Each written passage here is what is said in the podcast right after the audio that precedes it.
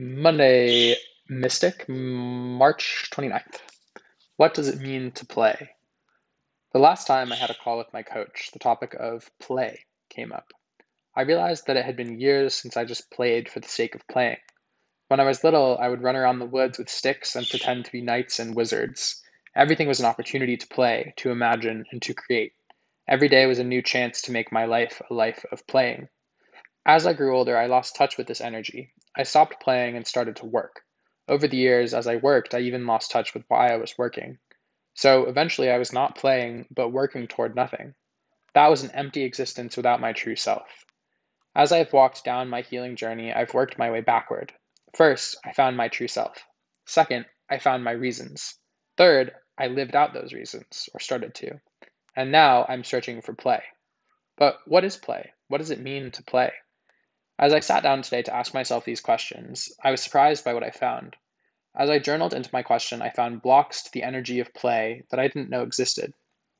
I realized that I was scared to play because the energy of play is all in the present moment. It's all here and now. And the challenge with here and now is that it's fleeting. Play requires direct acceptance of the flow of life, the loss of now for next, and the letting go of old for new.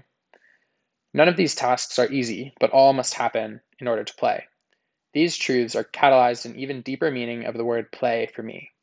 To play is to put myself in the path of pain by letting myself experience the fullness of life, knowing that it will inevitably end. Again, to put myself in the path of pain by letting myself experience the fullness of life, knowing that it will inevitably end.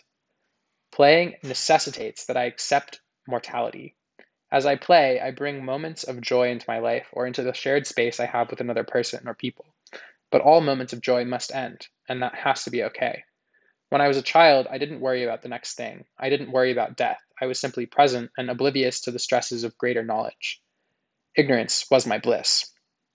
Now, I'm aware of death, I'm aware of mortality. It wasn't easy to find that awareness, but I have it. Now that I do, I must integrate it with my older versions of play. What does it mean to play for me today compared to when I was a child? Can writing be playing? Can dancing, singing, running? Is play based on the activity or the feeling of doing the activity?